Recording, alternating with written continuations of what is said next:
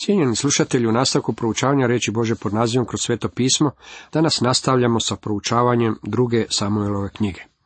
Osvrćemo se na dvadeset i treće i dvadeset i četvrto poglavlje. Tema dvadeset i trećem poglavlju glasi: Posljednje Davidove riječi, Davidovi junaci. Približavaju se kralju Samuelovih knjiga, nailazimo na posljednje Davidove riječi. Ovdje nam se David predstavlja.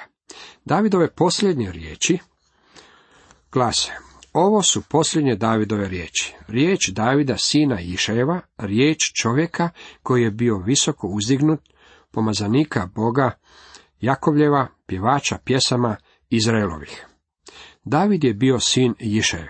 Išajev je bio seljak, farmer iz Betlehema. David se nikad nije stidio ove činjenice. David je zbog Božjeg djelovanja bio visoko uzdignut. Bog ga je postavio uz najveće moćnike i najcijenjenije ljude koje je ovaj svijet ikada poznavao. David je također bio pomazanik Boga Jakovljeva. Isti Bog koji je od bistrog Jakova učinio Izraela, Božjeg kneza, je Bog koji je uzeo Davida i postavio ga na prijestolje tom istom narodu. To je isti Bog koji je spasio mene i isti Bog koji je spasio vas. On je milostiv, dobar i ljubi nas. Dragi prijatelji, kako je divan naš Bog. David je također bio i pjevač pjesama Izraelovih. Bio je glazbenik, pisao je glazbu, svirao je tu istu glazbu, a volio je slušati glazbu i ja zajedno s Davidom dijelim jednaku ljubav prema glazbi, iako nemam nikakvog talenta za sviranje na bilo kakvom glazbalu. Međutim, volim slušati dobru glazbu. Ne volim slušati ono što se naziva rock glazbom, poglavito njene novije oblike. Ne znam bi li se to moglo uopće nazvati glazbom. Žao mi je što takva glazba ulazi u crkve. Dobra glazba, glazba koja vas podiže, glazba koja uzbuđuje one najfinije strune vaše duše, uvijek je doprinosila nečem lijepom u čovjekovom štovanju Boga. Jahvin duh govori po meni, njegova je riječ na mom jeziku. Božji je duh sišao na Davida i na taj je način on pisao svoje psalme. Petar nam kaže kako je to bio način na koji su ljudi pisali u Starome Zavjetu. Ponajprije znajte ovo. Nijedno se proroštvo pisma ne može tumačiti samovoljno, jer nikada proroštvo ne bi ljudskom voljom doneseno, nego se duhom svetim poneseni ljudi od Boga govorili. Čitamo dalje. Reče mi Jakovljev Bog, reče mi Izraelova hrid, tko vlada ljudima pravedno i tko vlada u strahu Božjem. Očito je da se mnogo političke odluke, nema veze o kojoj stranci sada govorimo, danas ne odnose u strahu Božjem. One se donose u strahu od glasača. Naša se vlada jako malo trudi donositi odluke koje bi bile po Božoj volji. Volio bih kad bi se moglo reći da je naša zemlja kršćanska zemlja, ali to nažalost nije moguće. Možemo vidjeti kako je u svijetu sve više pokvarenosti u političkim krugovima. Redaju se skandali za skandalima. Možemo čuti kako ljudi koji su ostali bez posla govore: glasao sam za tog i tog jer je rekao da će se zalagati za tu i tu stvar, a kada je došlo do glasovanja o osvajanju zakona, dotični je glasovao protiv. U politici nema više ljudi koji bi se bojali Boga, jer sve što žele je dočepati se svoje fotelje, a kada to učine, znaju da najmanje godinu dana mogu raditi što im se prohtije. Potrebni su nam ljudi koji će vladati u strahu od Boga i dok ih ne dobijemo, imat ćemo pokvarenost i trulež na najvišim položajima. Čitamo dalje. Ta je kao jutarnja svjetlost kad ograne sunce, jutro bez oblaka na kojem se svjetluca zemaljska trava posle kiše. Ovo je jedna od najizuzetnijih izjava koje smo ikada čuli od Davida. Sjetit ćete se kako sam rekao da je druga Samuelova sedam jedno od velikih poglavlja u Bibliji. U tom poglavlju Bog je sklopio savez s Davidom. Davidov savez na kojem će se temeljiti buduće Kristovo kraljevstvo osiguravalo je Davidu obećanje potomstva u njegovom domu. Kraljevstvo, prijestolje i kraljevstvo na zemlji uspostavljeno zauvijek. Bog je obećao da će Mesija doći kroz Davidovu liniju. On je isti onaj koji je bio obećan Evi u Edenu. On je isti onaj koji je bio obećao Abrahamu, Izaku i Jakovu. On je bio onaj o kojem je govorio Mojsije. I Jošua je govorio o njemu. I ovaj se Božji savez s Davidom tiče njega. Da, moja kuća stoji čvrsto pred Bogom. On je učinio vječan savez sa mnom, u svemu dobro uređen i utvrđen, da on će dati da napreduje sve moje spasenje i svaka moja želja. Ono o čemu David ovdje govori jednostavno je ovo. Moj dom nije dostojan ovoga. Ovo nismo primili nikakvim svojim zaslugama. To nije došlo zbog nečega što sam ja učinio ili zbog onoga što sam. Da je David primio ono što mu je po pravdi pripadalo, Bog nikad ne bi s njim sklopio savez. Jednako tako, kada bi sve bilo na temelju naših zasluga, Bog ne bi spasio niti mene, niti vas. A evo, ipak je sklopio vječni savez s Davidom.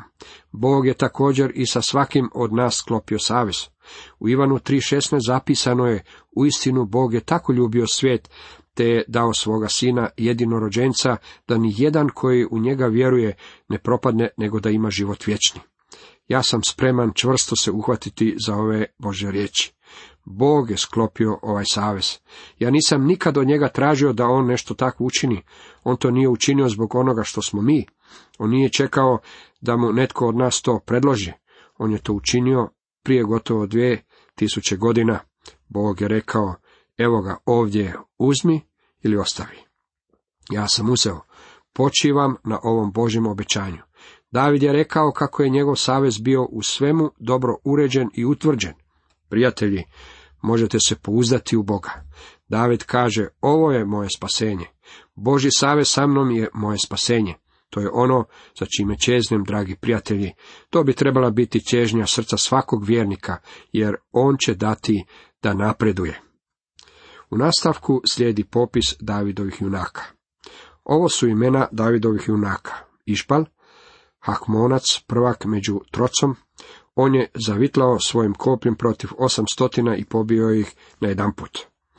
Ovi su muževi, sjetit ćete se, došli k Davidu i pridružili mu se tijekom razdoblja dok je bio u izgnanstvu. Kad je Šaul gonio Davida, ovaj je bio poput progonjene jarebice. Trebao se sakrivati po spiljama i jamama. Tijekom ovog razdoblja ovi su ljudi došli k njemu i njih je progonio i pritiskao Šaul i zbog toga su pobjegli k Davidu.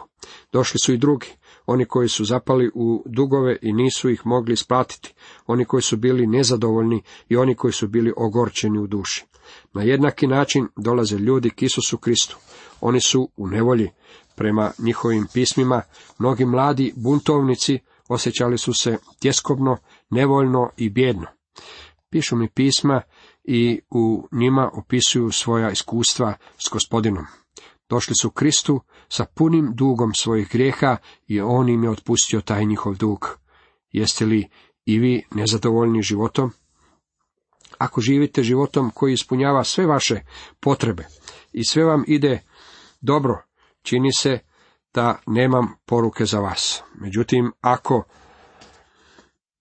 ste u dubini svoje duše nezadovoljni i neispunjeni, a želite se spasiti i biti u zajedništvu s Bogom, dođite k Isusu Kristu. On će vas odstraniti, vaš kompleks krivnje i dati vam ispunjenje i zadovoljstvo u životu za kojim svi mi toliko žudimo. Ovi muževi koji su došli k Davidu bili su istaknuti ljudi na mnogo načina. Mnogi od njih učinili su sasvim neuobičajene stvari. Pogledajmo koje su neke od njih. Za njim dolazi Šama, sin Elin, Hararac. Kad su se Filistejci sakupili u Lehiju, bjaše polje puno leće, a vojska je bila pobjegla ispred Filistejaca. Tada je on stao usred polja i obranio ga i potukao Filistejce. Tako je Jahve dao veliku pobjedu. Obrana polja leće možda nam se ne čini veliki poduhvat, međutim Izraelu je u to vrijeme trebalo hrana. Filistejci su imali običaj čekati dok Izraelcima ne bi dozrela ljetina, a onda bi se obrušili na njihova polja poput čopora vukova i počeli pljačkati. Te su godine, kao i inače, svi počeli bježati pred Filistejcima, osim jednog čovjeka, Šame. On je stao, isukao svoj mač i obranio ljetinu. Jedan čovjek protiv mnogobrojnih filistejskih trupa. Tako je Jahve dao veliku pobjedu. U ovom primjeru možemo izvući jako dobru pouku za nas. Nikad nemojmo smatrati da smo premaleni ili preslabi za učiniti čudo. Da ne činimo čudo mi, već ga čini Bog kroz nas. Ako smo voljni biti glina u Božim rukama, tada ćemo moći biti i svjedoci silnih djela. Trojica između tridesetorice jednom su krenula na put i o početku žetve došla k Davidu u Adulamsku pećinu, kad jedne filistejska četa bjaše taborena u Refaimskoj dolini. David je tada bio u svojoj kuli, a filistejska je posada bila tada u Betlehemu. David uzahnu, o, kad bi me tko napojio vodom iz betlehemskoga studenca, što je kod vrata. David je odrastao u Betlehemu i mislio je na osvježavajuću vodu iz tamošnjeg izvora. Svačam kako se David osjećao i ja sam odrastao na selu. Moj otac je izgradio kuću u blizini izvora, tako da smo uvijek u kući imali svježe vode. Prošle smo godine ponovno otišli, moja supruga i ja, na mjesto gdje sam proveo djetinjstvo i jedina stvar o kojoj sam razmišljao putem bila je hladna osvježavajuća voda iz starog izvora. Kad sam stigao, požurio sam onamo i rukom zagrabio vodu. Bila je odlična. To je bila voda na kojoj sam odrastao. Ponovno je pijući vratio sam se u svoje djetinjstvo. Ovdje imamo Davida koji čezne za vodom iz Betlehemskoga studenca, što je kod vrata. Nikome od njih i svojih ljudi nije izdao zapovjed da mu donesu vodu, ali su se trojica njegovih junaka probila kroz filistejske redove i donijela mu je. Na taj su način njih trojica i postali junaci. Na pamet mi pada zapovjed koju je Gospodin Isus uputio svojim učenicima, pa dakle i nama. Ona se tiče odlaska u svijet i propovjedanja evanđelja. Nalazimo je zapisanu u evanđelju po Matiju dvadeset osmom poglavlju devetnaesti i dvadeseti redak. Čitamo: Pođite dakle i učinite mojim učenicima sve narode, krsteći ih u ime Oca i Sina i Duha Svetoga i učiće ih čuvati sve što sam vam zapovjedio. Također je u Djelima apostolskim jedan osam zapisano, nego primit ćete snagu Duha Svetoga koji će sići na vas i bit ćete mi svjedoci u Jeruzalemu, po svojoj Judeji i Samariji i sve do kraja zemlje.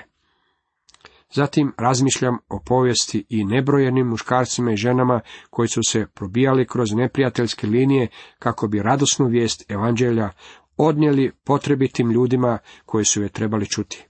Sjetimo se pionira misionarskog poziva, ne želim ovdje spomenuti samo jednog čovjeka, već razmišljajmo o muževima poput apostola Pavla i Martina Lutera. Njih je slijedilo veliko društvo ostalih misionara i oni su se, poput svojih uzora, probijali kroz neprijateljske redove, kako bi proširili Božju riječ i time bili poslušni Isusovu nalogu. To su junaci Davidova sina, Gospodina Isusa Krista. Imamo primjer još jednog od Davidovih junaka. Joadin sin Benaja, junak iz Kapsela, bogat junačkim djelima, ubio je dva sina Ariela iz Moaba. On je jednoga snježnog dana sišao i ubio lava usred jame. Ubio je i nekog Egipćanina, čovjeka golema stasa. Egipćanin je imao koplje u ruci, a on izišao predanj sa štapom. Istrgavši Egipćaninu koplje iz ruke, ubi ga njegovim kopljem. To je učinio Joadin sin Benaja i proslavio se među tridesetoricom junaka. Ovaj mi se dopada. Taj je čovjek bio ubio lava. To nije bio lak zadatak, a Benaja je to učinio dok je tlo bilo prekriveno snijegom. Znam dosta ljudi koji ne žele doći u crkvu kada je cesta i samo malo smočena kišom. Takvi se ne bi dugo družili s Benajom. On je odlazio ubijati lavove i čak i po snijegu. Urija Hetit, svega trideset sedam. I Urija Hetit je bio jedan od Davidovih junaka. To je bio čovjek za kojeg je David zapovjedio Joabu, neka ga pošalje na prvu liniju kako bi ovaj poginuo. Urija je bio mrlja na Davidovoj časti. U nastavku pogledajmo što nam kaže dvadeset četvrto poglavlje druge Samuelove knjige. Tema ovom poglavlju glasi Davidov grijeh u poduzimanju popisa. David je počinio još jedan grijeh počevši popisivati stanovništvo. Do sada već je trebao vjerovati Bogu, a ne brojkama. Bog opet kažnjava Davida, ali mu ovaj put dopušta neka sam odabere svoju kaznu. Da li da se pouzdaju u Božju milost? Bog šalje kugu. David kupuje gumno od Aravune, na kojem je naumio izgraditi žrtvenih bogova. Davidovo odbijanje da ga primi na poklon otkriva nam njegovo duboko predanje i posvećenje Bogu. Ovo je mjesto postala točka na kojoj je Salomon kasnije podigao hram. Iako danas na tom mjestu stoji Omarova džamija, jednom u budućnosti Izrael će ponovno ondje sagraditi hram Izraelovom Bogu. U stvari, mnogo je ljudi koji ne bi ovaj postupak okarakterizirali kao prestup ili grijeh. Ja ovo nazivam još jednim grijehom u Davidovu životu. U Božjim očima, Davidovo prebrajanje naroda bilo je jednako loše kao i ostali njegovi grijesi. Kada ste krivi zbog kršenja jednog dijela zakona, krivi ste za sve. Ovakav Davidov postupak bio je dokaz pomanjkanja pouzdanja i prave vjere u Boga. Još je jednom srdžba Jahvina planula na Izraelce, te potakla Davida protiv njih govoreći, idi, izbroj Izraelce i Judejce. I kralj zapovjedi Joabu i vojvodama koji bjahu s njim. Obiđite sva Izraelova plemena od Dana do Beršebe i popišite narod da znam koliko ima naroda. U početku Bog je uputio Davida neka prebroji ljude. Bog je to želio poduzeti kako bi ohrabrio Davida i osnažio ga. Bog je želio da David zna kako iza njega stoji cijela vojska, sačinjena od velikog broja ljudi. Prijatelji, vjera nije skok u mrak, ona nije kocka, vjera nije čak niti, nadam se, vjera je sigurna stvar. Bog nikada nije tražio od vas da vjerujete u nešto što nije bilo sigurno, provjereno i istinito. Vjera je utemeljena na stijeni sigurnom kamenu. Gospodin Isus Krist je temelj. Vjera stoga nije skok u prazno. Čitava stvar ovisi i o tome na kakvom temelju gradite svoj život. Je li on sagrađen na Kristove riječi ili ga temeljimo na vlastitim pretpostavkama i filozofiji koju svakodnevno slušamo na televiziji i koja nam se servira u ostalim sredstvima javnog priopćavanja. Naime, Isus je u zaključku svoje propovjedi na gori rekao sljedeće. Stoga, tko god sluša ove moje riječi i izvršava ih, bit će kao mudar čovjek koji sagradi kuću na stijeni. Zapljušti kiša, navale bujice, duhnu vjetrovi i sruče se na tu kuću, ali ona ne pada, jer utemeljena je na stijeni. Naprotiv, tko god sluša ove moje riječi, a ne vrši ih, bit će kao lud čovjek koji sagradi kuću na pjesku. Zapljušti kiša, navale bujice, duhnu vjetrovi i sruče se na tu kuću i ona se sruši. I bijaše to ruševina velika.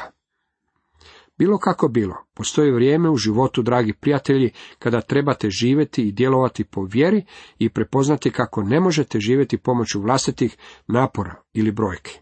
Nažalost, mnogi ljudi nisu naučili kako vjerovati Bogu.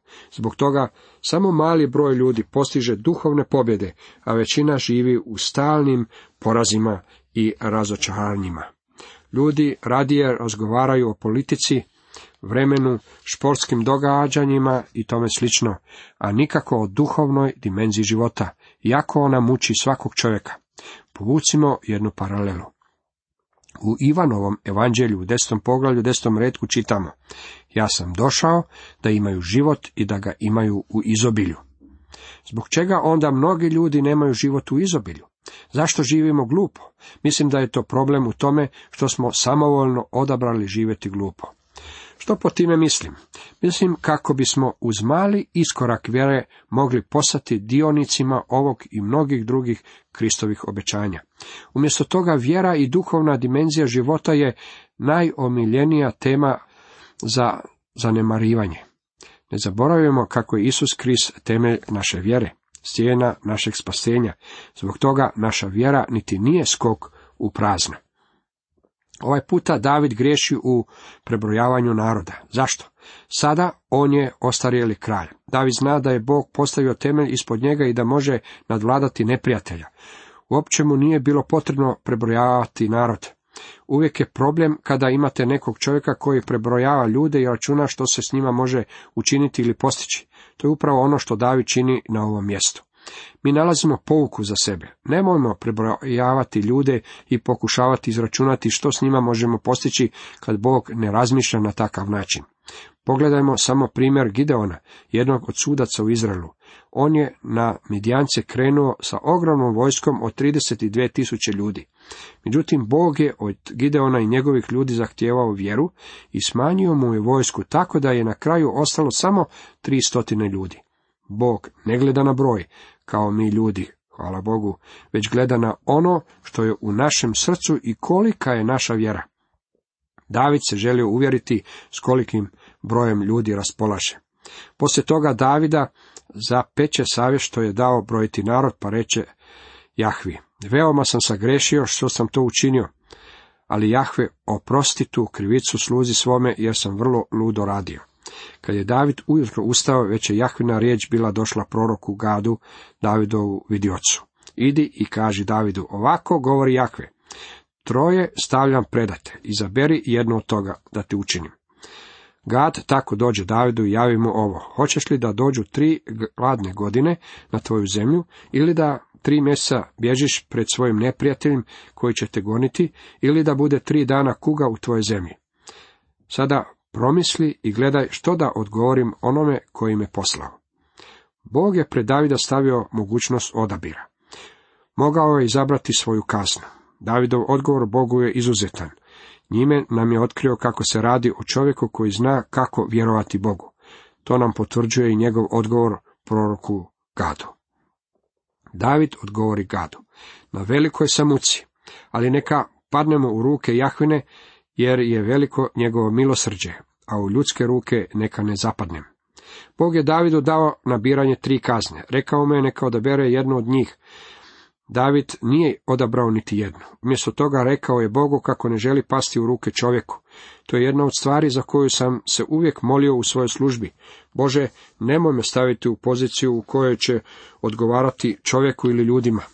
Na sreću, Bog mi je bio milostiv i nikad se nisam našao u situaciju da bih nekome trebao lizati cipelu. David nije želio biti podložan čovjeku i njegovom smilovanju. Umjesto toga želio je pasti u ruke Bogu, jer je znao kako vjerovati Bogu. Kako je to divan primjer. Bog je odlučio poslati kugu na Izrael. David je znao kako će sve biti u redu u Božim rukama. Tako bismo se trebali osjećati i vi i ja kada nas Bog kažnjava zbog nekog našeg prijestupa ili grijeha. Dragi prijatelji, one koje Bog ljubi, one i kori. Iz iskustva znam kako je njegovo korenje uvijek povezano s blagošću. U tom ukoru nalazim utjehu i uvijek je povezano s nekim blagoslovom. Samo Bog može izbrisati suze. Samo Bog može podići i utješiti one slomljena srca. Samo On može iscijeliti rane na srcu. Liječnik vas može zaštititi kada doživite nekakvu nezgodu, međutim u velikim emocionalnim nezgodama samo nas Gospodin Isus može sastaviti i povezati ponovo u cjelinu, kako nam je potreban u našim životima danas. Sada dolazimo do posljednjeg dijela druge Samuelove. David je naumio izgraditi žrtvenik Bogu. Istoga dana dođe Gad k Davidu i reče mu: idi i podigni Jahvin žrtvenik na gumnu Aravune Jebusejca. Zapazite kako je Aravuna stranac, bio je Jebusejac, a ne Izraelac. I ode David po Gadove riječi kako mu je zapovjedio Jahve. Kad Arona pogleda, opazi kralja i njegove dvorane gdje idu prema njemu, Arauna iziđe i pokloni se kralju licem do zemlje. Arauna upita: zašto je moj gospodar došao svome sluzi? A David odgovori: da kupi od tebe ovo gumno, da sagradi žrtvenik Jahvi kako bi prestao pomor u narodu. David objašnjava Arauni razlog zbog kojeg želi kupiti gumno. Arauna reče Davidu: neka ga uzme moj gospodar kralj i neka žrtvuje ono što je u njegovim očima dobro. Evo goveda za paljenicu, matlice i volojske opreme za drva. Sve to sluga moga gospodara kralja poklanja kralju, još reče Arauna kralju: Jahve Bog tvoj, neka ti bude milostiv. Ali kralj odgovori Arauni: ne, nego hoću da ga kupim od tebe i da platim. Neću prinositi Jahvi svome Bogu paljenica koje su mi poklonjene. I tako David kupi gumno i goveda za pedeset srebrnih šekela. Plemenito je ono što David čini. Kad bismo barem svi mi naučili ovu pouku.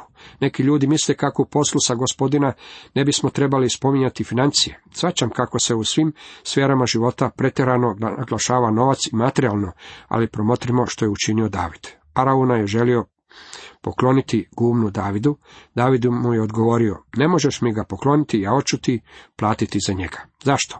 David nastavlja, neću prinositi Jahvi svome Bogu paljenica koje su mi poklonjene. Ovakav Davidov postupak tjera nas na razmišljanje i preispitivanje vlastitog srca. Želimo li Bogu dati ono što nas nije ništa koštalo? Neka bismo darivali Bogu kao što je David to učinio. Čovjek prema Božjem srcu. Cijenjeni slušatelji, toliko za danas.